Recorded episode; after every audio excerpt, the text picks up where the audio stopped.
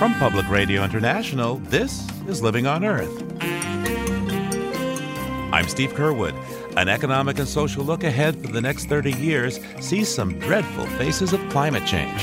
The one that truly terrifies me is the billion people displaced from the tropics. And it's hard to imagine our current states, democratic or otherwise, being able to handle that and so you can easily imagine wars starting over it. And that's where I think the really scary stuff starts. Also, the Sky Islands of Arizona. When we are at 110 degrees down in Tucson, you can come up here and be at a nice 70 or 75 degrees.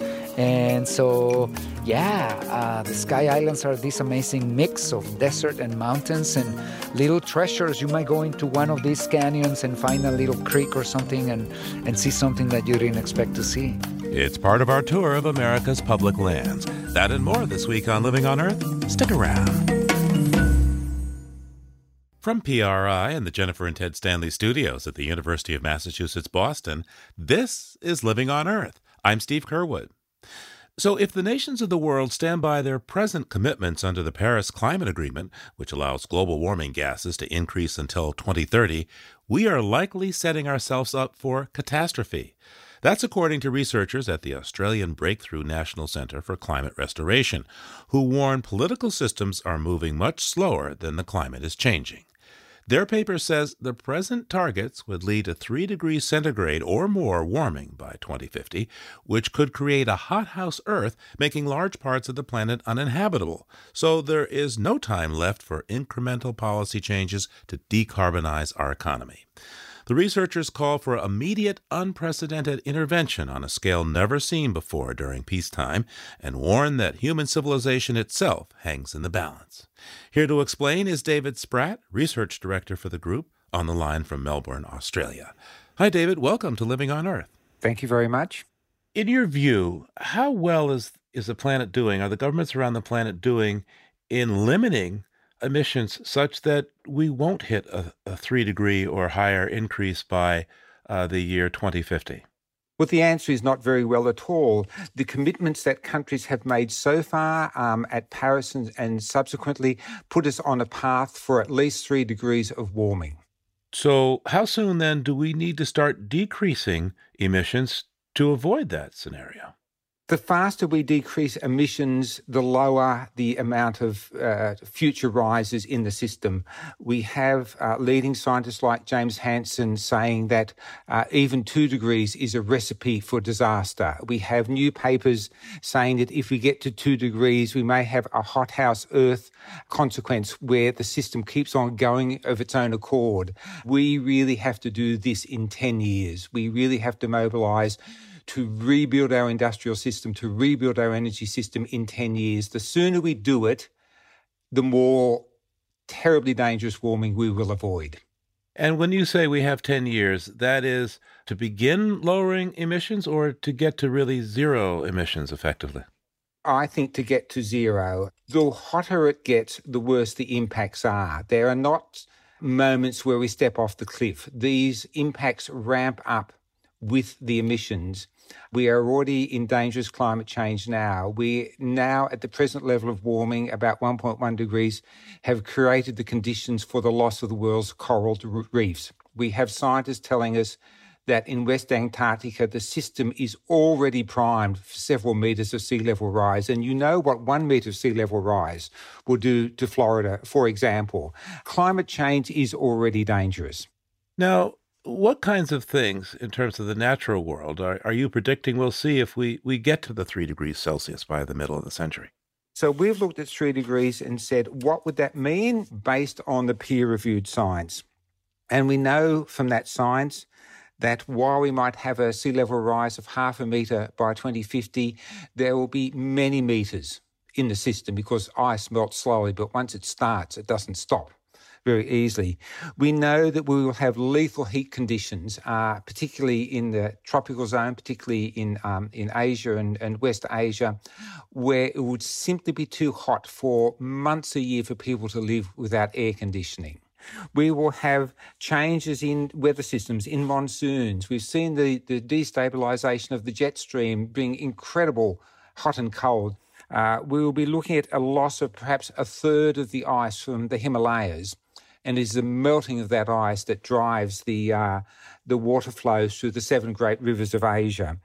We are looking at the subtropical zone drying out and desertifying. So there's peer-reviewed science saying the Sahara will jump the Mediterranean into southern Spain, Italy, and Greece.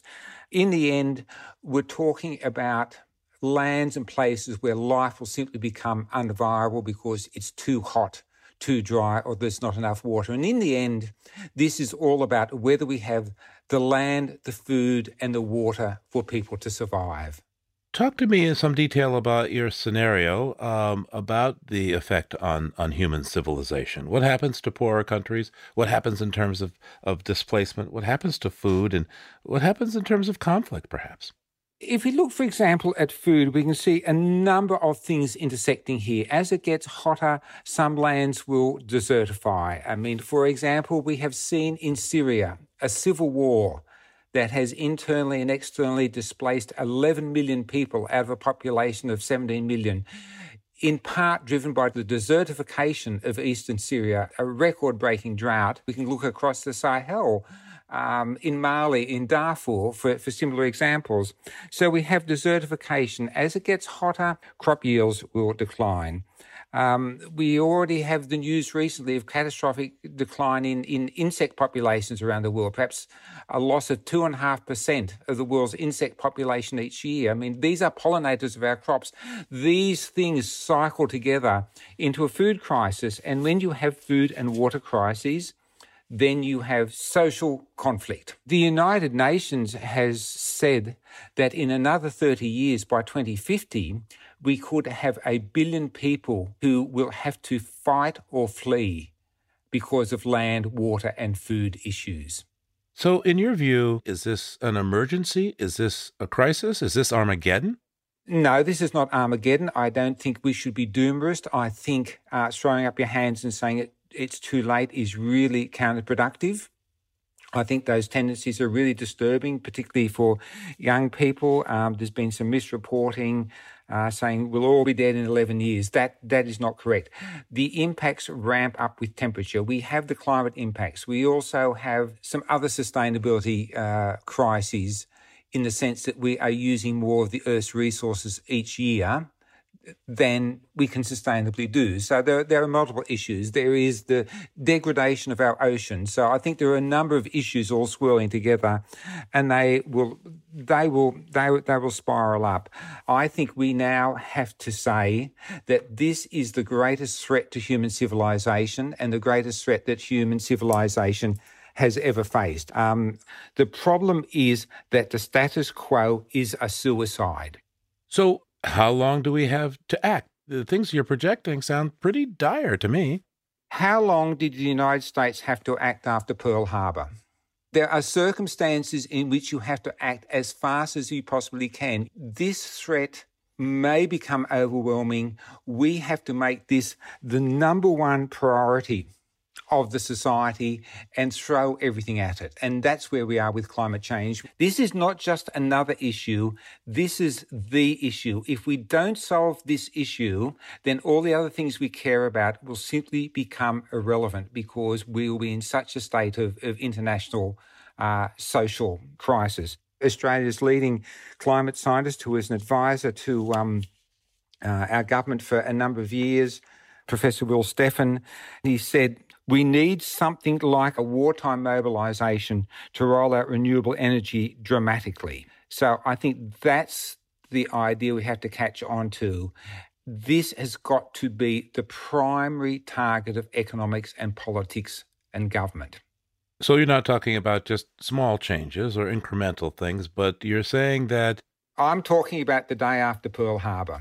I'm saying, okay, we now realize we have a really big problem. How quickly can we act? I mean, can we call in, as happened at that time, the car companies and saying, we have news for you. You have produced the last civilian car till the war is over. Now you're going to produce the things we need for this effort. And that period of the war was a period of incredible economic expansion in the United States. All available resources were thrown at the effort, and it was a, a period of, of, of, high employment. Um, it was not unprofitable for those companies either. It, and it set up the, the basis for the post-war boom. So uh, these rapid mobilizations, these rapid transitions, we saw it in Japan. I mean, what used to be called the Japanese miracle. We've seen it in China, where the Chinese economy was transformed in 20 years, um, can be done if there is leadership. So how does one solve this problem? We, we do not have world government. Every nation is its own sovereign state, and there's a wide variety of opinions. And sometimes sovereign states produce Hitlers. And yet, for the civilization to survive on this globe, virtually every nation, or certainly the preponderance of, of nations that emit significant amounts of greenhouse gases, they've got to get aboard this. Yes, I think we have an international policy making system which has really produced some lowest common denominator outcomes in that at the international conferences, everybody has to sign off on a deal, including Saudi Arabia and Abu Dhabi and Russia and so on. So it's very easy to get lowest common denominator actions. I think leadership may come from those countries who are more willing to act, uh, actually banding together and leading by example. Am I hopeful?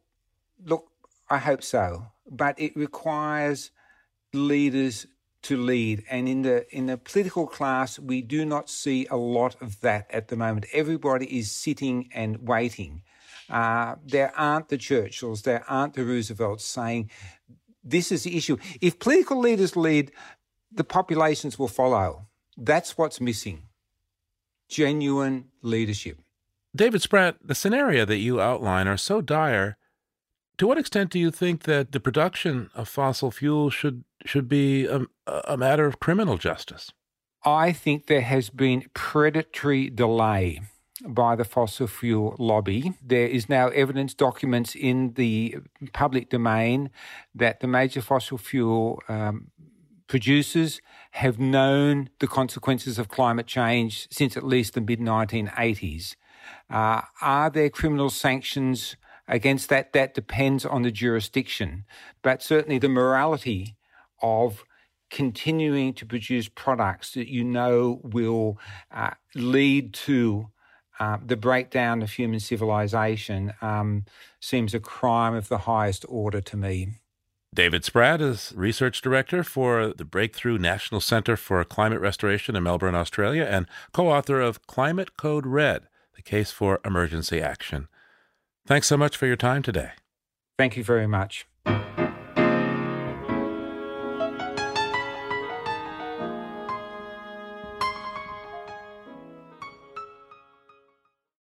If you like what you hear on Living on Earth, please join us with a gift of $5 or more. Just go to loe.org and click on Donate at the top of the page. And thank you.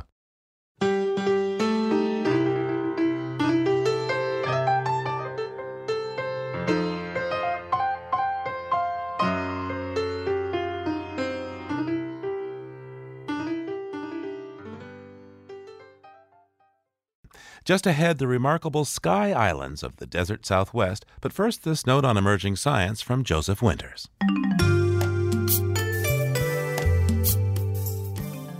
Global warming is like a double whammy for agriculture. First, there's the extra carbon dioxide. Although plants need to take in CO2 for photosynthesis, too much carbon dioxide can actually make plants less nutritious.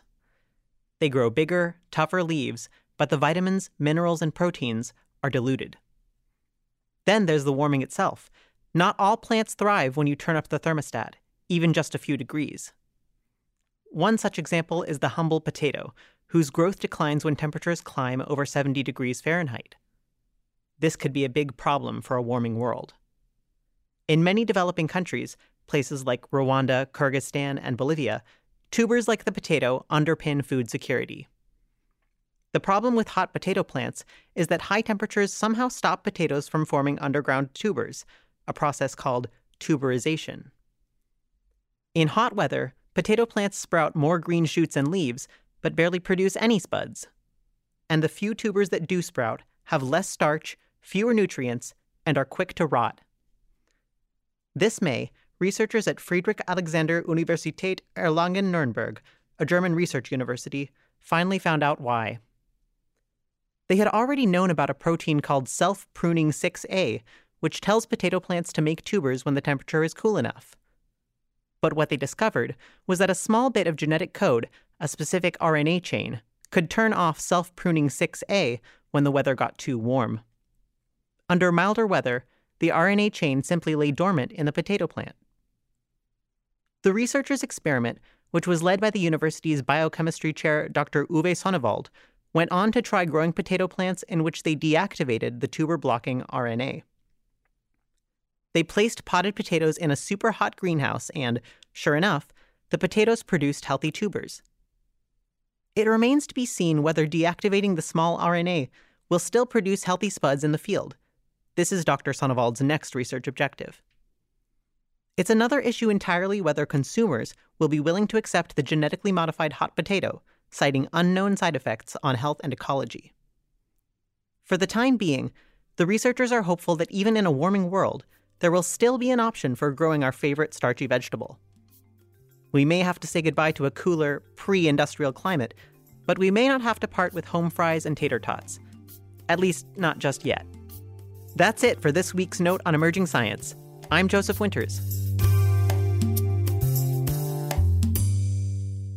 Time now to take a look beyond the headlines with Peter Dykstra. He's an editor at Environmental Health News. That's ehn.org and dailyclimate.org. On the line now from Atlanta, Georgia. Hey there, Peter. What's going on? Hi, Steve. Uh, we're going to start with a few pearls of wisdom from Washington, D.C., specifically Secretary of State Mike Pompeo, who recently said climate change as a, as a long-standing threat uh, can be dealt with because modern societies can simply adapt to a changing environment by moving people out of harm's way. If you live in a place that's inundated by sea level rise, you move. If you can't grow your crops anymore, you move. If you're out of drinking water because your glaciers have melted, you move.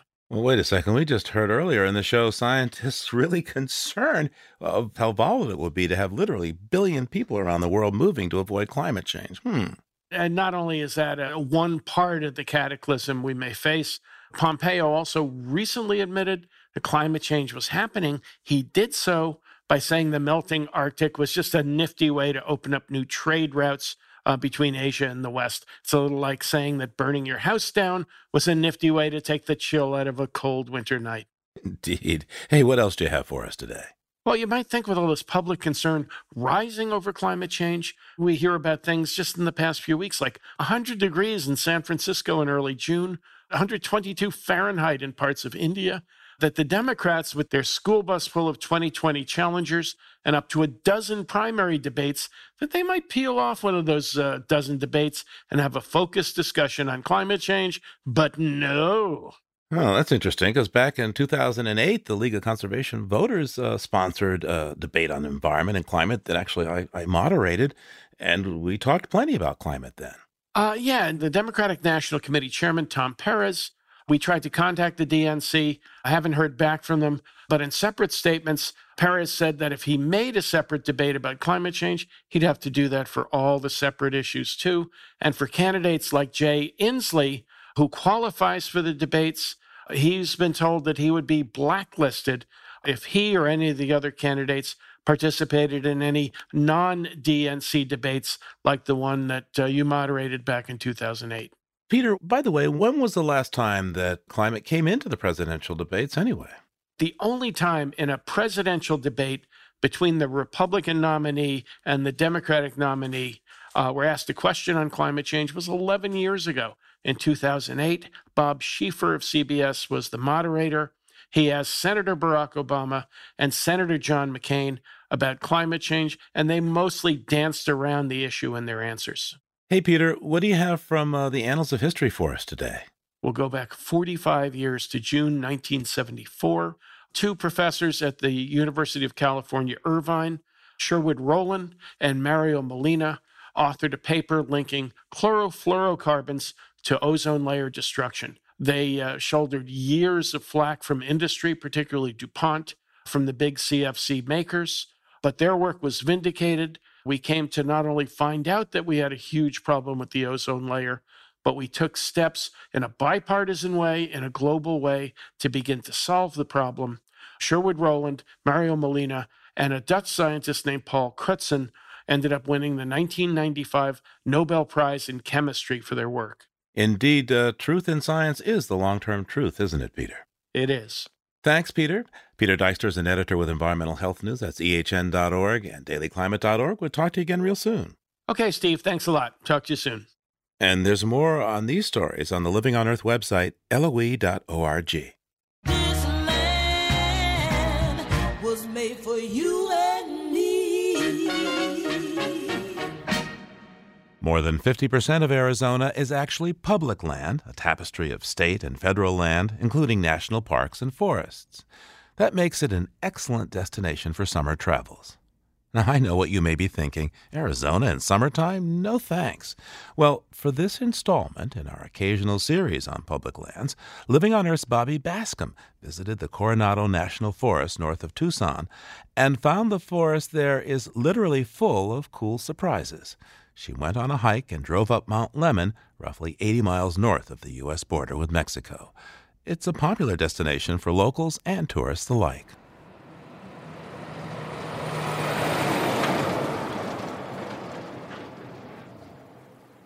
I'm standing on the side of the road at the base of Mount Lemmon. It's sunny and a pleasant 75 degrees. Sharp grasses and spiny succulents with bright yellow and pink flowers blanket the parched desert ground. I'm here with wildlife biologist Sergio Avila. We can see Sonoran Desert plants and animals. We can hear right now some cardinals, we can hear some curve-billed thrashers, we can hear some mockingbirds. Sergio is outdoors coordinator for Sierra Club in the Southwest region.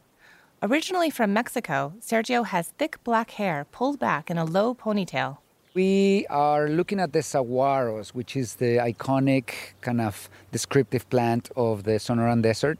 These saguaro cactus stand sentry some 60 feet tall with large white flowers on each of their massive arms reaching upwards.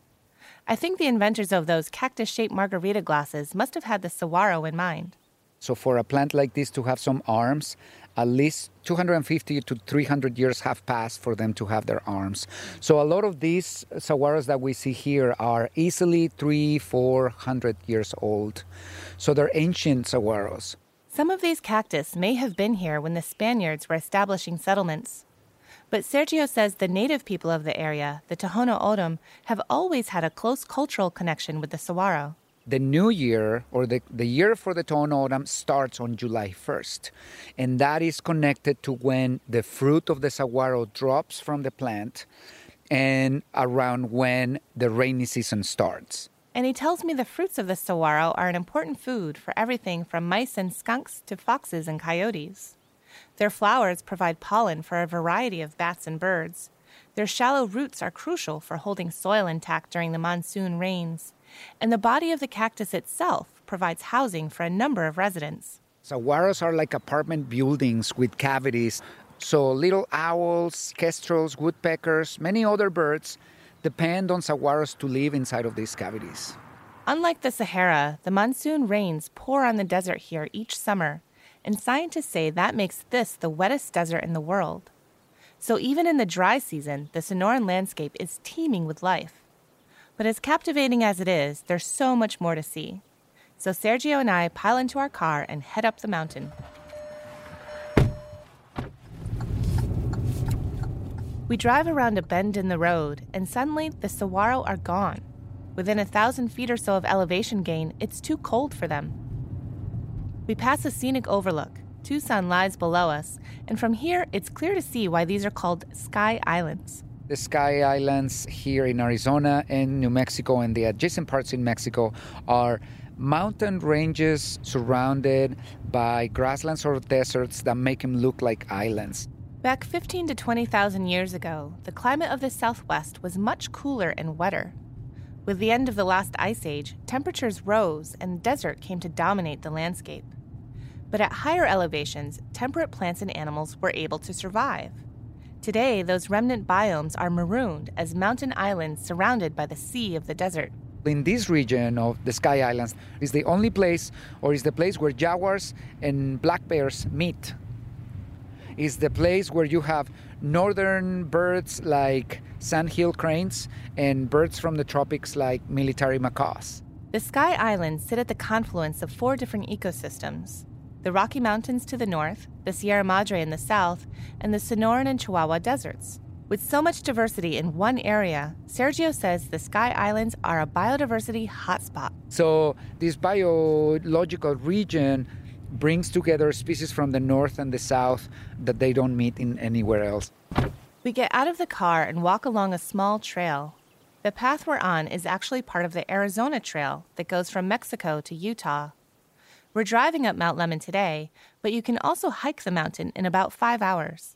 I think right here we're at about 4,500 feet of elevation. We've been going up on the mountain, and you can see a little bit of the change. Now we start seeing some oak trees, and I have to say, I'm pretty cold. I'm chilly. Yeah, yeah. Let's go see what we see over here in the trees. We're walking in an oak woodland, but dotted in the understory of a forest you might see in Pennsylvania are huge cactus, waist high, covered in orange and yellow flowers. This is a prickly pear. Eventually, those flowers will turn into prickly pear fruit, which is a super juicy fruit that is a tremendous food source and water source for a lot of animals. It makes a good cocktail too. Oh, well, thank. I'm glad you mentioned that because part of the trip includes uh, prickly pear fruit margaritas, and that is a Sky Island staple. Oh, perfect. One thing I wanted to share, for example, this region has four different species of skunks. really? Yeah, so it's not, you know, just skunks, but we have striped skunks, we have spotted skunks, we have hawk-nosed skunks, and hooded skunks. And are they all just as stinky? They, uh, no. No? Those who are specialists in, in skunks actually say that different skunks smell different.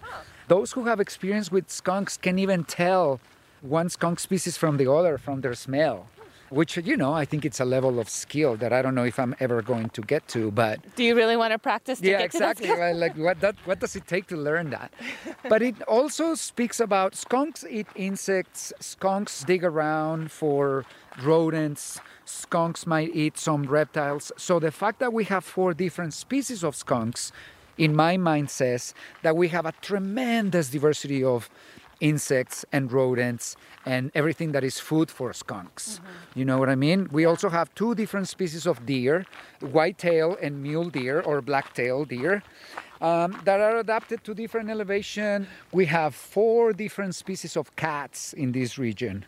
The better known bobcat, which is the short one with a short tail, and the mountain lion or the cougar.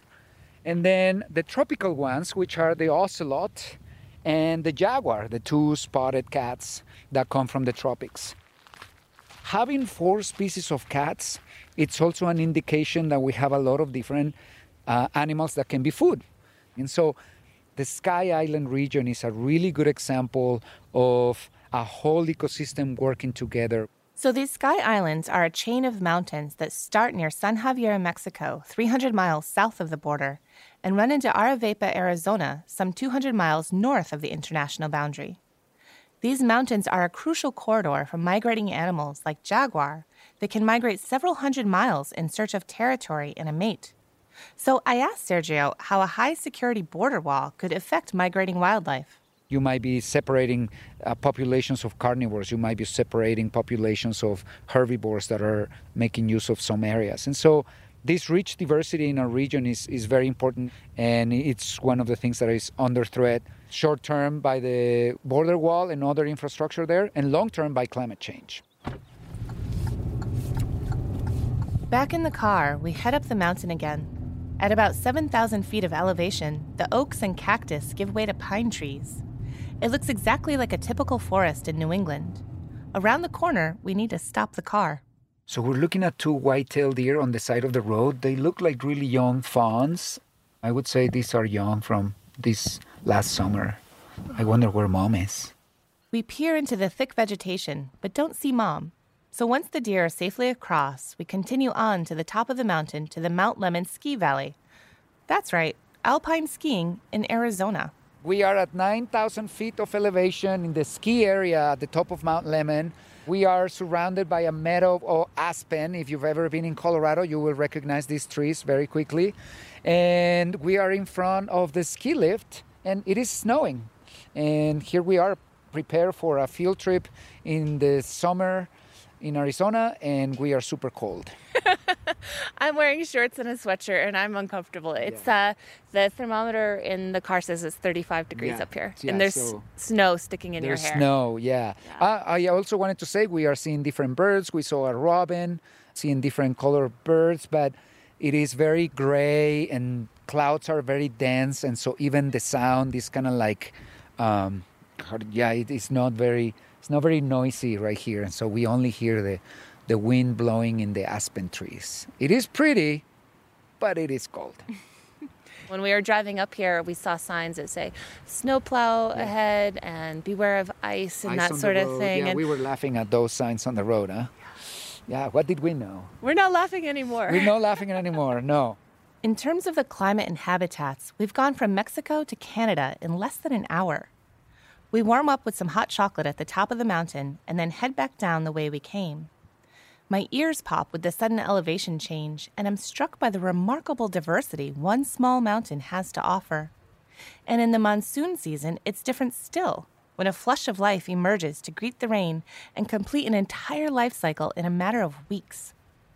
Far from the barren desert one might imagine, the Sky Islands of Arizona are full of surprises and well worth a visit nearly any time of year. For Living on Earth, I'm Bobby Bascomb in the Sky Islands of Arizona.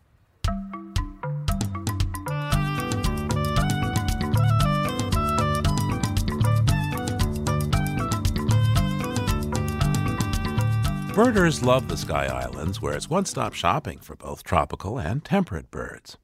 And BirdNote's Mary McCann has more about the birds that call this landscape home, where fire can be a friend. We're in a ponderosa pine savanna.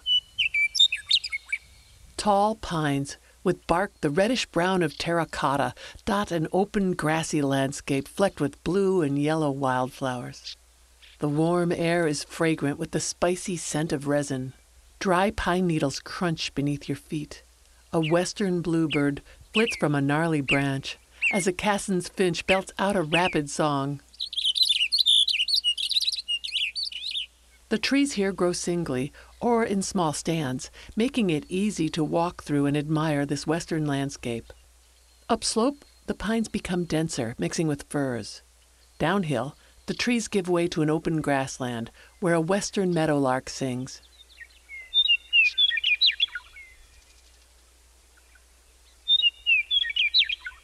The open structure of this savanna, found on mountain slopes from the Rockies to the Cascades, results from recurring natural fires.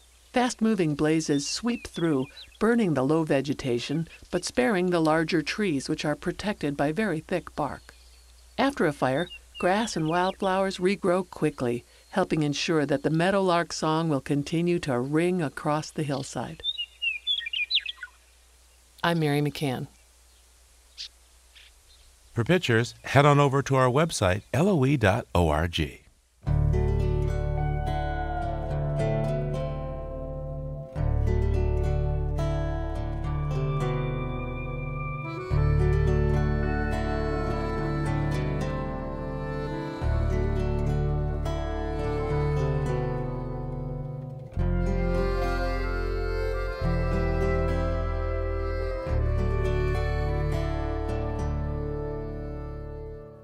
Coming up, award winning author Barry Lopez has a new book, Horizon. That's just ahead here on Living on Earth. Support for Living on Earth comes from Sailors for the Sea and Oceana, helping boaters race clean, sail green, and protect the seas they love.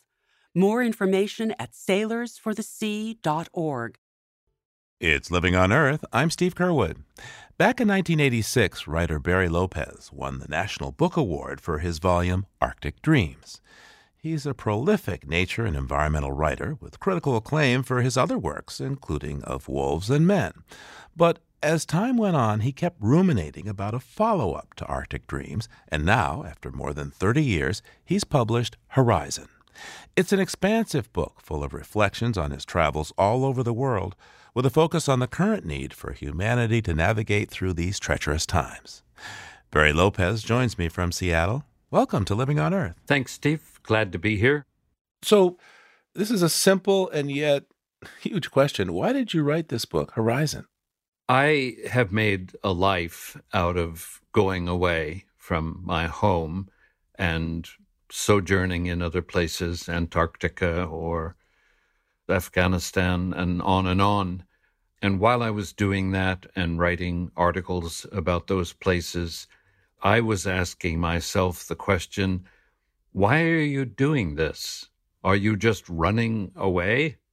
Or have you actually accomplished something in all these years of travel? So I think that was the trigger for the book. What had I done as a writer? That incubated inside of me when I signed the contract in 1989. Everybody at Knopf basically gave me their blessing and they said, when you are ready, bring this book to us. Nobody's going to ask you about what'd you do with that advance. so between signing the contract about 30 years ago and writing the book, I wrote five or six other books and wrote a lot for magazines. But I had to get myself educated. I had to mature as a human being. And once I felt, roughly in my late 60s, that I could understand what the book was supposed to be about, then I started writing it. But it incubated Steve for a very long time. Of course, your book is an elegant song of praise to the interactions between people and place. And yes, and you dwell on your own relationship with a recently clear-cut patch of forest in Cape Foul Weather, Oregon. Right. So, so tell me why you started your practice of visiting this clear cut and why it became meaningful to you.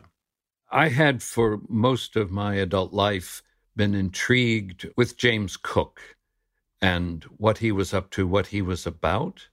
And so I would read biographies and make notes and was going in no particular direction with that impulse. But I did know that on his third voyage, he sighted North America and his landfall was at Cape Foul Weather. They got there in a horrendous storm, and so he named the Cape for the weather. And I thought, well, I'll I'll learn something if I go over there and just sit quietly. So I went on these back roads, logging roads, and got some elevation and camped in a clear cut where I could see straight out in front of me the Pacific. And I guess I went there 10 or 12 times and we camped there for a while. I didn't have an agenda, but I had a tremendous curiosity about what this anonymous and anomalous place was. You know, I made a catalog of the plants and the birds and was there in all kinds of weather. And to open the book, to open Horizon, I chose to go when a a really big storm was moving in. I knew this storm was coming out of the Gulf of Alaska, and I thought I'm going to go out to Cape Foul Weather and, and weather the storm out there just to get a little bit of a feeling of those few days when he was in sight of Cape Foul Weather. It was also a way for me to present a man named Ranald MacDonald, who was born at the mouth of the Columbia River. He had a Chinook mother and a Scots father. And he didn't get the breaks in life that James Cook did because he was mixed race. He was told in a very direct way that a person of mixed race like him had no business trying to approach or date a white woman. And he became the character for me that stood for modern times.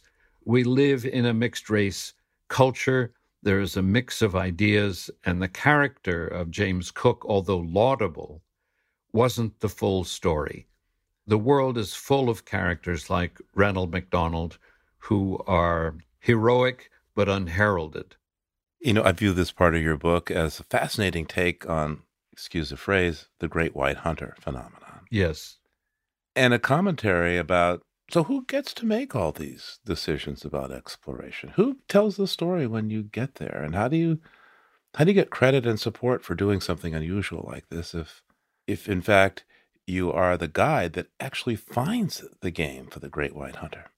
I wanted in this book to set in motion the questions that you have just phrased. And throughout the book, I'm posing, I think, two questions that arise with Cook, and that is all of us know hell is coming. You can call it global climate change. You can call it the disintegration of democratic forms of government. You can go anywhere and say, this doesn't look good. This looks really bad.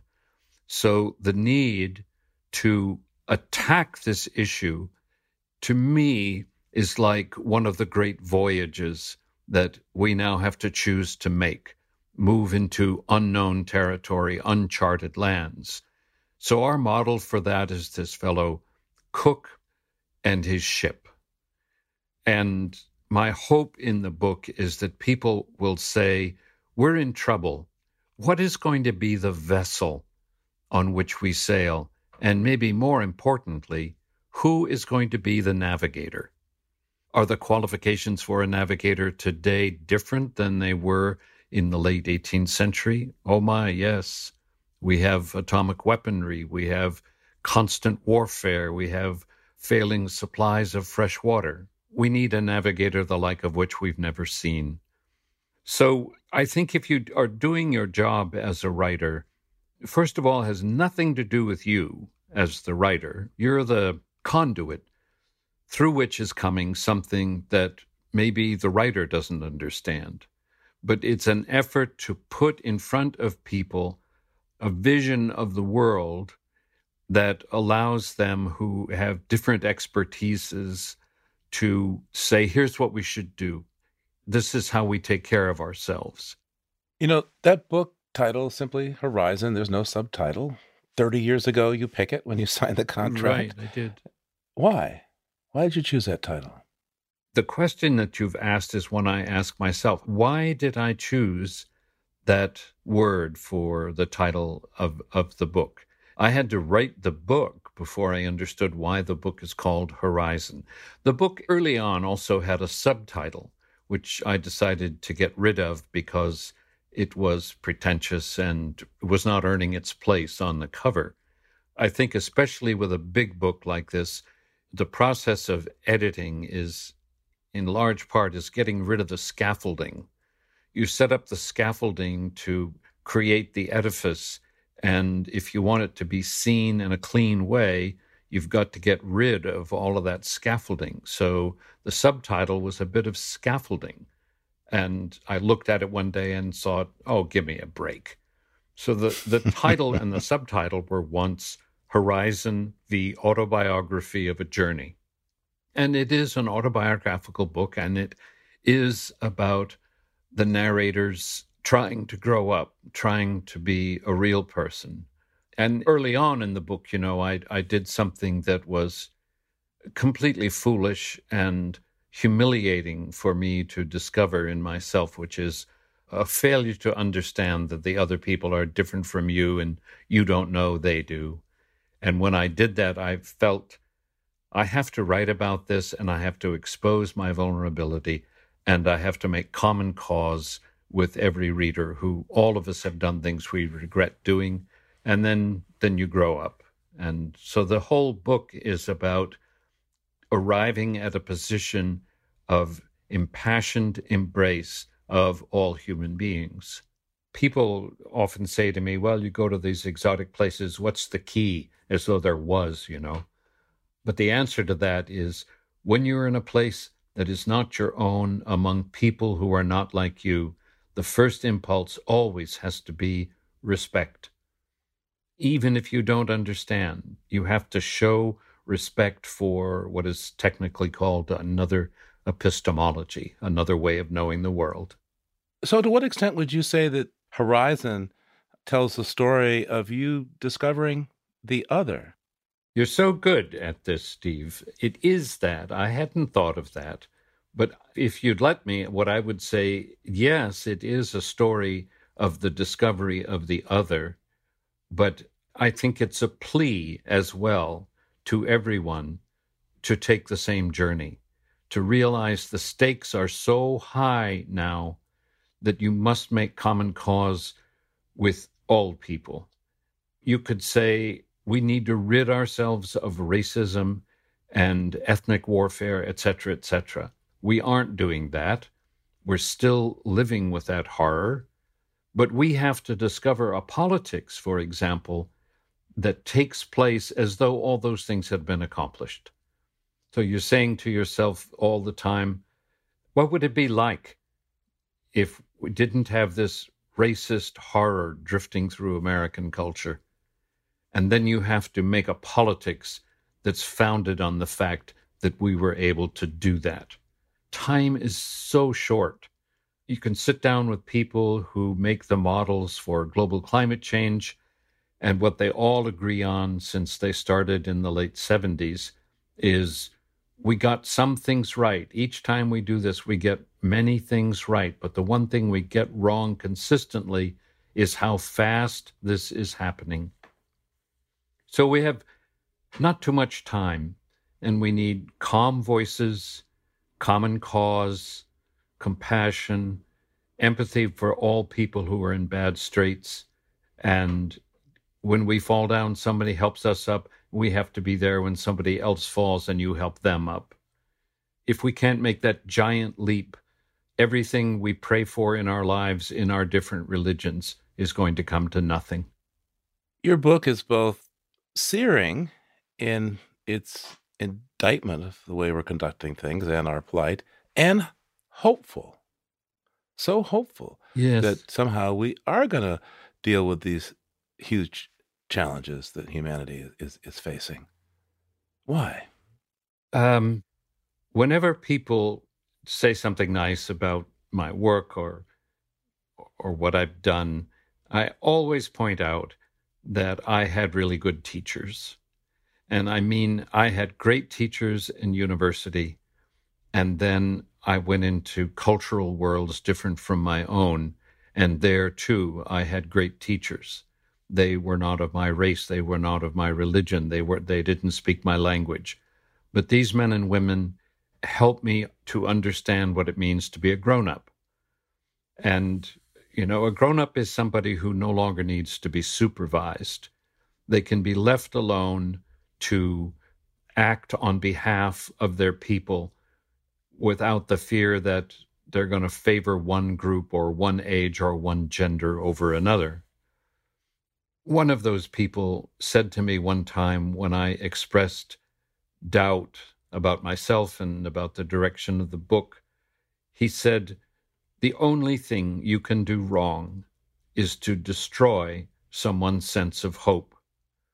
For you, the sense of hope that they are carrying might be poorly thought out or untenable, but you cannot say that to somebody. You have to support them on their journey to arrive at a hopeful end. So I knew that I had to state in the book some of the terrible episodes that we all have experience with or at least know about, like the slave trade. And we have to reckon with that. But I knew the book had to end with an elevation of the reader's spirit that was believable. Many of us have become cynical because of the atmosphere around, if you will, the current occupant of the White House. We become very cynical about what can be done. And we can't go into that place. We have to maintain a vision that, you know, is on the horizon of a different way of doing things that is less harmful, less cruel. It's a request, I suppose, for a larger view of things than the horrible moment of the present. And I count on readers to come alive with this book and say, I now understand better what it is I really want for myself or my family or my children. And you're an optimist about that. There's no good thing that can be said about despair and pessimism. Oh, the whole thing is on the line right now. The entire meaning of the evolution of Homo sapiens.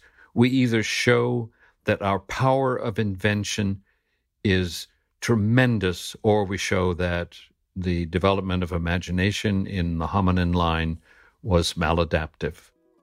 Barry Lopez is the author of the National Book Award winning Arctic Dreams, and his 2019 book is called Horizon. Thank you so much for taking the time with us today. Thank you, Steve.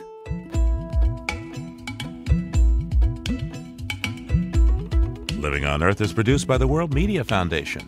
Our crew includes Naomi Arenberg, Bobby Bascomb, Paloma Beltran, Thurston Briscoe, Jenni Doering, Don Lyman, Liz Malloy, Ainsley O'Neill, Jake Rego, Joseph Winters, and Yolanda Omari. And we welcome Diego Arenas this week. Tom Tiger engineered our show. Alison Lirish Dean composed our themes. You can hear us anytime at LOE.org, iTunes, and Google Play. And like us, please, on our Facebook page, PRI's Living on Earth. We tweet from at Living on Earth, and you can find us on Instagram at Living on Earth Radio. I'm Steve Curwood. Thanks for listening.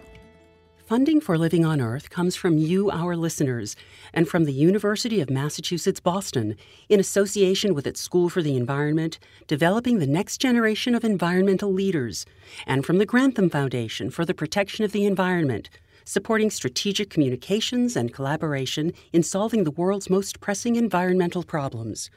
Support also comes from the Energy Foundation, serving the public interest by helping to build a strong, clean energy economy PRI, Public Radio International.